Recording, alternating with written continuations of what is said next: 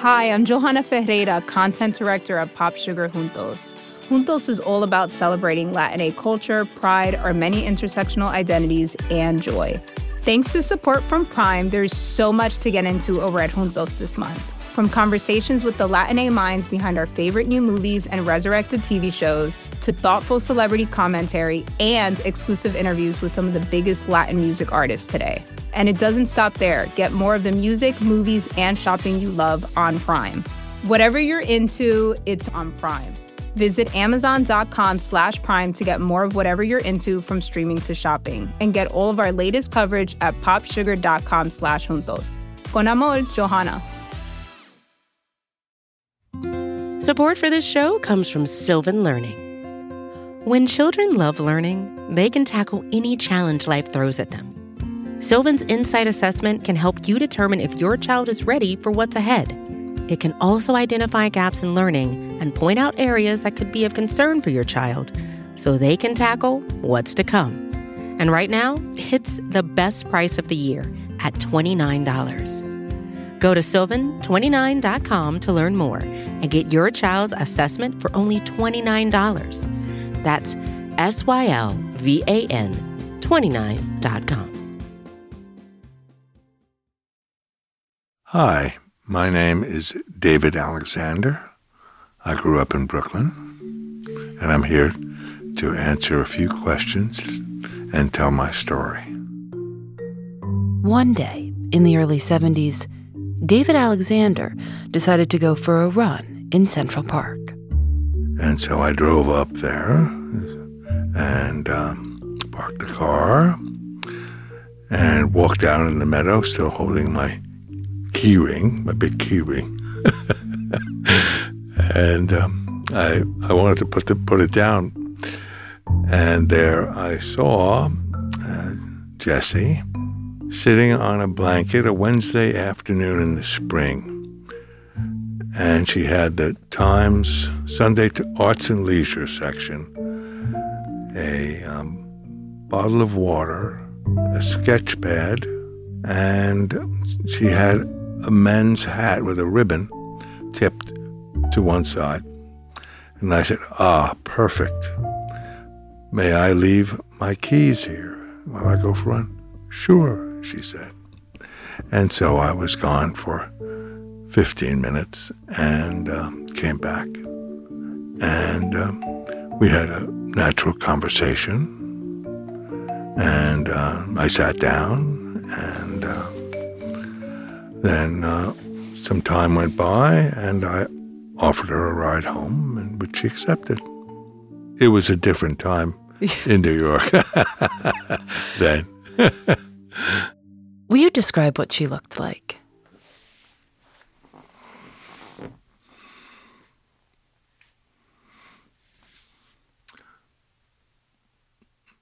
Uh,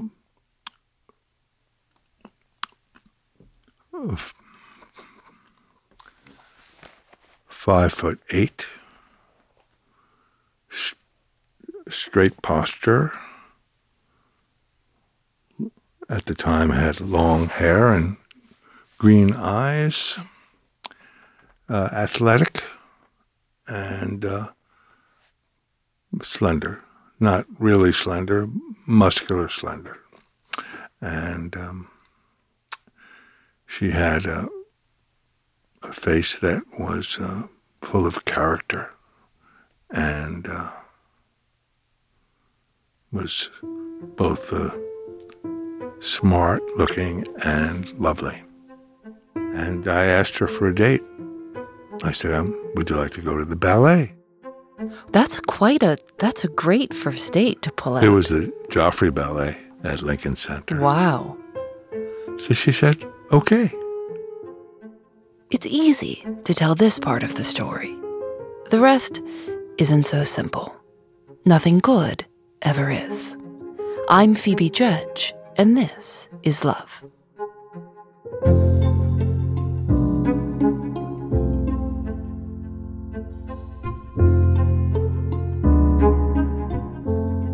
What was that first date like at the ballet? well, I, I ran out of gas on the way. And I said, Oh, here's a ticket. You know, I can get some gas and I'll join you soon. She said, Oh, no, I'll stay with you.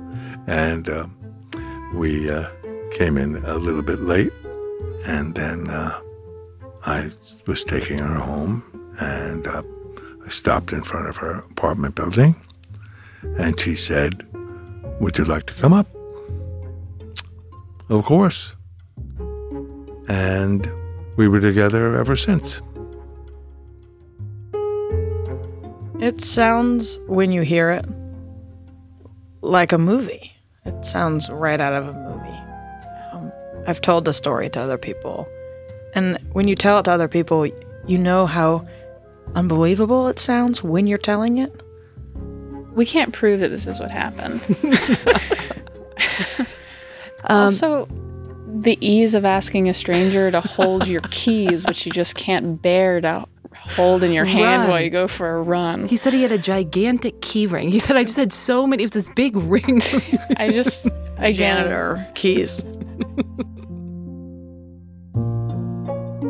she had a different upbringing than you did. Of course she did, when did that first become clear to you? right away. Well, um, Jessie and her um, best friend lived together in this large apartment uh, on the west side of the park. And they would have, during the week, sometimes several dinner parties and salons, as they are known, where someone would uh, be singing while dinner was being prepared. There would be hors d'oeuvres and there'd be wine flowing. And um, this, of course, was brand new for me. And uh, there'd be artists and writers and some famous and semi famous people that passed through. So you walk into this world of salons and wine, and you, Yeah, definitely a fish out of water. and when you met her family for the first time, tell me about that experience. Did you go to the family home? Well, I remember having uh, being invited for dinner. I was on my best behavior, of course. Certainly, I was not her dad's idea of the ideal choice. yeah, the, My grandparents were very traditional. You had to wear specific clothes for different events, and everything was just so. Jody and I were sent every year the Tiffany's Table Book of Manners because we continued to not learn. And then upon our arrival at our grandparents' house, we would be tested and always fail. David and Jesse wanted to make their own kind of life. So they left New York and moved to San Francisco. For money, they opened a lasagna truck. This must have been the first generation of food trucks.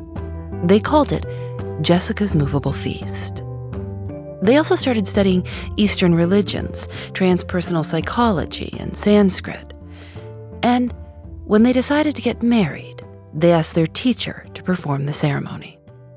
He said, sure, he'd be honored. And uh, he set it all up at Golden Gate Park, right near the gardens. He created a traditional marriage there. We were painted with henna. We had traditional garb on. And um, my mother and stepdad and Jesse's family came. How'd Jesse's family do with that? Well, With the, Well, they were, um, at best, it would have been very, very difficult for them. Bowing to the astrological deities, making offerings of ghee and rice and other things, and circumambulating the fire pit. Very, very difficult. There's pictures of them. Mm-hmm. Dad looks fantastic, but he has the largest beard I've ever seen. Mm-hmm. And mom looks great also. She's wearing a sari and he's wearing a Punjabi. I think he is wearing a Punjabi. My grandparents, they they're pictured there, but they sort of look a little bit uncomfortable in the scenario. Hugely uncomfortable. And they're being asked to like pour ghee into a fire ceremony in their like white suits. I could have sworn he was wearing seersucker. If it I makes might you. have been wearing seersucker. Are there lots of flowers that Mhm, Garlands, many garlands, and bindis.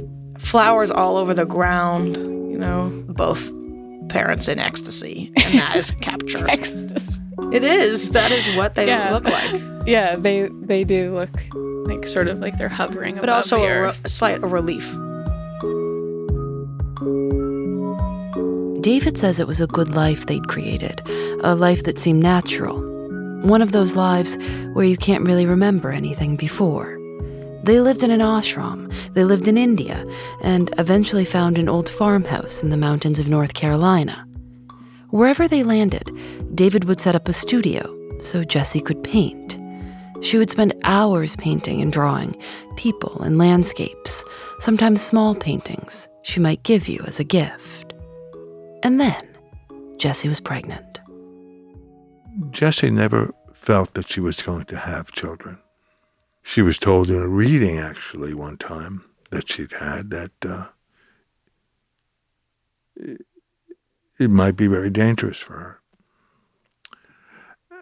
And she was very happy to be becoming a mother, totally happy, as it was something that she never felt was going to happen within her lifetime. How did having a baby change your relationship as a couple? Mm, Don't think it did. See, we were older. We had known each other for 12 years.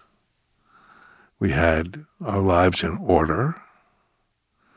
And to manage the extra capacity and the newness of it was just wonderful and exciting. Three years after Julienne was born, Jessie was pregnant again. I remember going to the hospital and um, the baby's nurse handed me Jody. She said, Oh, Mr. Alexander, congratulations. You're a grandfather again. How old And I was was 40, and how old was Jesse? 43. 43. Jesse was a happy mother, the happiest.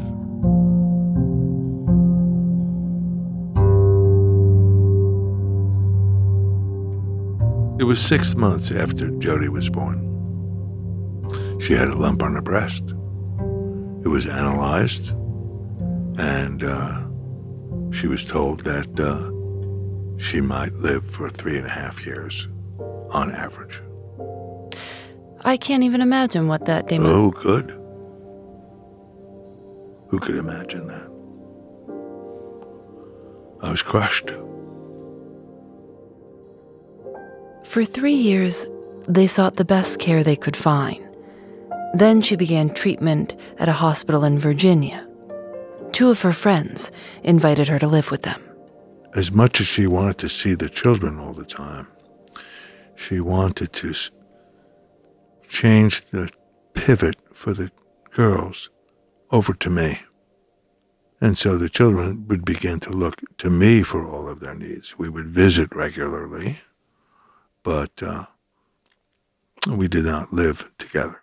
So she, it was like she was. It was kind of like training wheels. It was like she was giving a, a, a, ramp up period to when you'd have to do this all alone. Oh, yeah.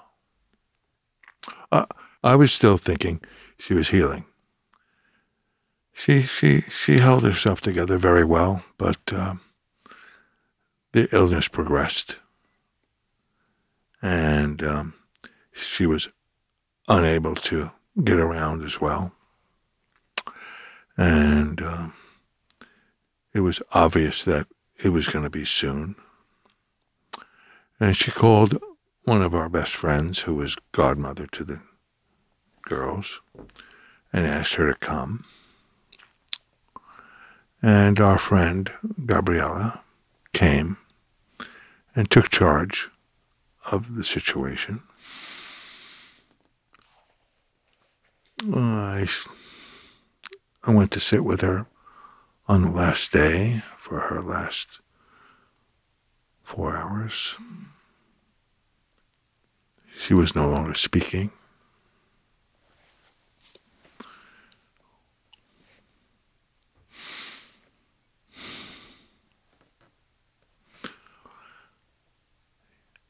And then there was the outbreath.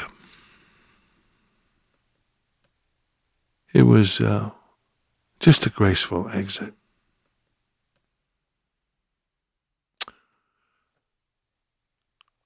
Gabriella created for the children a great way to say goodbye to their mother. She asked our friends to gather up some children that they knew in the neighborhood, some families with small children, and we had um, them over. Her husband built a little boat, a little sailboat, about two feet long, simple. A little wooden boat that Jody and I were encouraged to fill with little gifts or letters, notes to mom as sort of a send off. And then we took it down to a stream in sort of a parade, mostly adults, me and Jody, the lead, in formal dresses that were very starched. I remember that. And uh, we pushed it off. It went down the stream, around the bend, and out of sight. All the adults were just weeping and and also smiling, and I think we were both pretty confused about what was happening. Do you remember anything of that, Jody? I only know from the pictures that commemorate. There are pictures from every stage walking, me holding the boat. Yeah. And then getting to the like the edge of the creek that we put it in. And both Julienne and I standing at the edge of the water in those dresses that seemed slightly out of place. Why were we so fancy? I don't know. They'd stayed in close touch with their friends from the ashram, spending many summers with them in upstate New York. And after Jesse died, David and the girls were invited back there as special guests in order to give them time to get on their feet. They were there for a little over a year, and when it was time to go back into the real world, David took the family back to North Carolina, to Chapel Hill. So you arrive in Chapel Hill with these two little girls, and you, you now now it's you. It's Yeah. it's Dad. And oh, yeah. uh, what'd you do? It was all about managing. It was not about getting ahead. It was hold down the process and be there for them when they came home. Stability. Yeah. I managed okay. I think from the outside looking in for a number of years, it was pretty confusing how we were all, you know, banging around through life. And my dad chose to sort of forego financial security for a more loving and readily available situation, which I think in the end has really worked out for us. I remember him dressing up a lot in costumes of various kinds to pick us up from school. Like, not full costumes, but he would put on like a paper mask and just like waltz in. And you never knew when he was going to take like a koosh out of his pocket and just toss it to you across a room that is in public. We have, we both have very good hand-eye coordination Because you're always ready to go up. Ser- serious. Seriously. Julienne and I sort of like to think we looked, you know, how kids these days look really put together. Everything's coordinated. They're girls with bows in their hair, and the moms have done so much to make them look, wow, look, I could take a picture and this would last, and this would be like, oh, I'd, I'd like to have that for my collection. Where when I when I think about when Julienne and I were dressed up as a kid, we grab you know just grabbed whatever looked like clean I sometimes like to think, oh, we got out of like a trash can. it wasn't. It wasn't a trash can. But your father probably said when you came downstairs, and he probably, well, that looks good. You yeah, know? yeah. We, I think we wore Great things that were definitely too small. I mean, sort of straightforward stuff. We probably both looked a lot like miniature fathers, and we still sort of are. It was easy to, to have uh, two beautiful girls who were vibrant and having the opportunity to be dad, you know. And I continued to feed them every bit of their mother that I could. I mean, she's not very far away. She's sort of like vague, but she's close, you know? For a number of years after she died, one of our various godparents, we'll call them, would be asked to call us on her birthday and tell us a story from their lives before when they were young cools in California, which is, I thought, was a really nice way of getting at maybe what she would have been telling us. You know, she wouldn't be telling us stories of our life with her. She would have probably over the years told us about what it was like before. You know, she was an amazing woman, an amazing, great woman who had uh, such strength and such great virtues and such artful living as well as the art. You're still in love with her? Sure. I can't really remember a time when dad wasn't talking about mom in general. I think she just is part of his daily existence.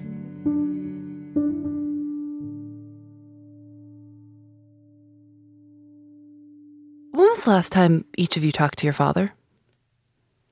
Jody? Uh, Saturday. That's not true. He came over to your house on Monday. Is that Monday? That's what I mean. I don't see the sun. It was Monday. So you saw him in person on Monday. Yes. How about you? I also saw him on Monday, And how, what was but it? different times. different? so he's making the rounds on Monday. He really was, and he was saying that and like really congratulating himself about it. He quite likes to do that. Make the rounds. One step and then the second. Having us both in one day, it feels like a success. Does he show up at your homes or workplaces unannounced? Yes. Mm-hmm. So he would come in, you'd be working, and your there would be your father. Right.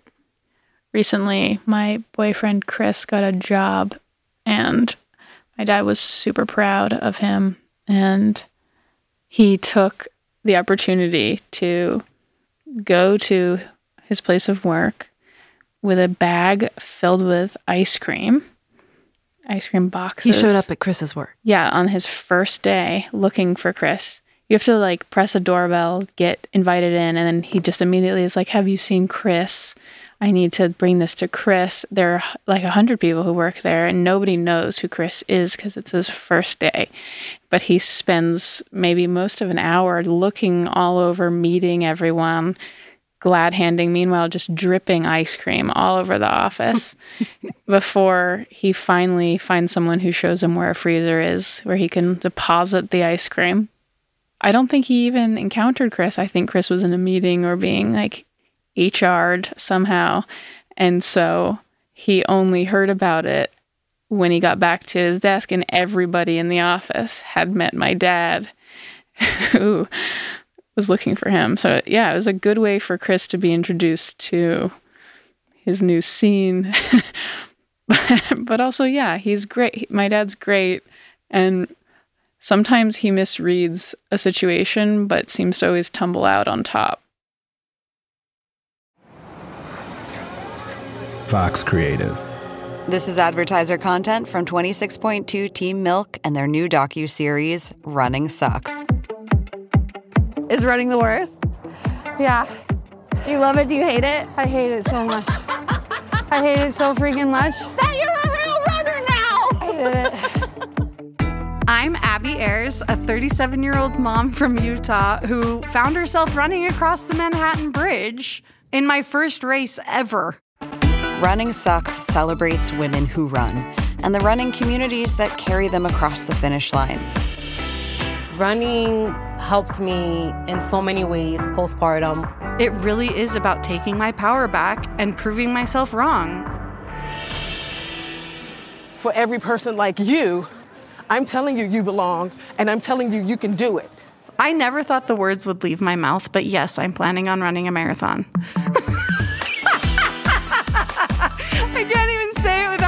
laughing, because, like, who would have thought? Watch Running Sucks at runningsuckstheseries.com and learn more about how Team Milk is helping women runners across the country conquer their next course.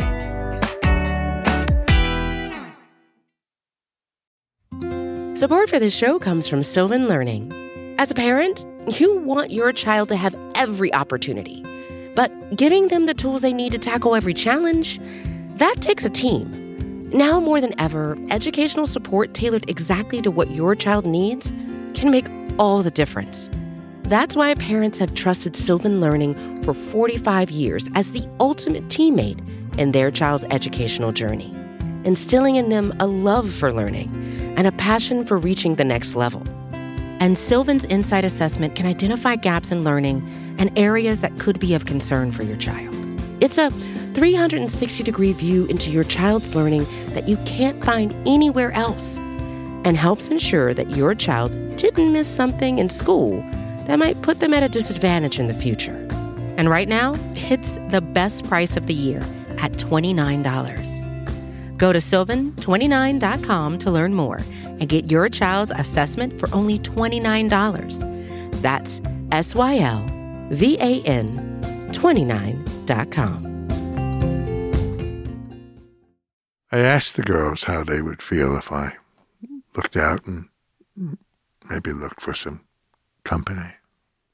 Oh, yeah, Dad, go ahead. Sure, yeah, I'll do it, you know, fully encouraging me, you know. How did you do? I didn't know exactly how I was going to go about doing this, and eventually placed an ad in the Independent, was very popular in its time. The Of- weekly news, yeah, alt the, newspaper. the Independent, and I placed some expansive ad in there, and I got uh, I got a lot of responses. I mean, a lot. It was, I think in the first two days, I had thirty calls. he chose to start dating at a pretty challenging time for us insofar as like we were discovering what like pranks were and so we played a lot of pranks on women who would come over. What he told me is that the ad went out in the Indy yep. And that he got a lot of response. he did yeah. It was too much. Was that hard? well we have like a love death grip on each other in general the three of us. So we're all we're all very protective too protective. So you didn't think this woman was good enough? Mm-hmm. Julienne and I didn't care for one of them, yes. Did you tell your father that? Oh, yeah. Mo- I feel like we vocalized it at least half a dozen times. And also, we put saran wrap on the toilet before she went in there. so, like, not always verbal communication. We chickened out of a few really harsh ones. Like, we put tacks in her shoes once, and then we went and pulled them out. Are you dating now? I'm not. Are you interested in dating now? Oh, look at you. The phone's going to be ringing. This is just like that ad in the paper. I I'd say I am ready to date. Are you online dating? I have. What's on? How are, are you good at online dating? I don't know. I'm me. It'd be nice to have for him to have someone. He spent a, a long time, and the more time I feel like he spends without someone, the more he sort of gets too comfortable with himself, if that's possible. That's right. Um, and structure is more needed than anything else. I think not not not that he doesn't know what to do. It's just that he says things like, I could really use some ki- woman kindness. And what he's saying is that he can't take care of himself as much as he thinks he probably should be doing. Yeah, he's existing and he's doing a good job and he's healthy, but Yeah. he doesn't see things that I, I point out and I feel bad and I don't want to be mean that I'm pointing out, but he, She means like ear hair, to be clear. Um, I think you're totally right, Jody. The more time he spends by himself, the more, I mean, it sort of seems like the pool of candidates is shrinking, both in actual numbers, but also just because people become more and more jaded in their own ways. And so then they're less eligible for my dad, who I think really more than anything wants like an open hearted person. So, yeah, finding a partner of any kind, even if it's just someone to pal around with, would take a little of the pressure off of us. You know, that love grip that I was referring to is real, and having someone else who could listen to some of the stories and give the haircuts, and I think he would really thrive.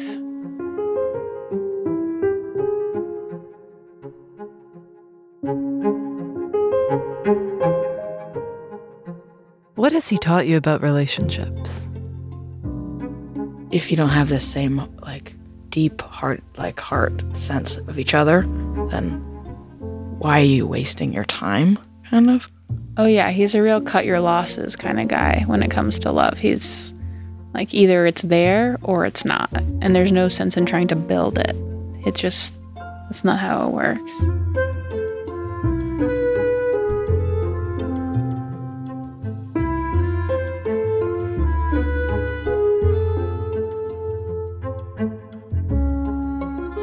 This Is Love is produced by Lauren Spohr, Nadia Wilson, and me. Audio mixed by Rob Byers. Special thanks to Ian Chillag and Katie Davis. Julienne Alexander creates original illustrations for each episode of This Is Love, and her father is very proud of her. We'll be back with a new episode next Wednesday. Here's a preview. Yeah, I think that that's normal to be scared. I mean, when you can't see anything below, but you can feel something, uh, and you can also not just feel the motion, but the presence of something. Go subscribe and find out more about the show at thisislovepodcast.com. This is Love is recorded in the studios of North Carolina Public Radio, WUNC. We're a proud member of Radiotopia from PRX, a collection of the best podcasts around. Special thanks to AdZerk for providing their ad serving platform to Radiotopia. I'm Phoebe Judge, and this is Love.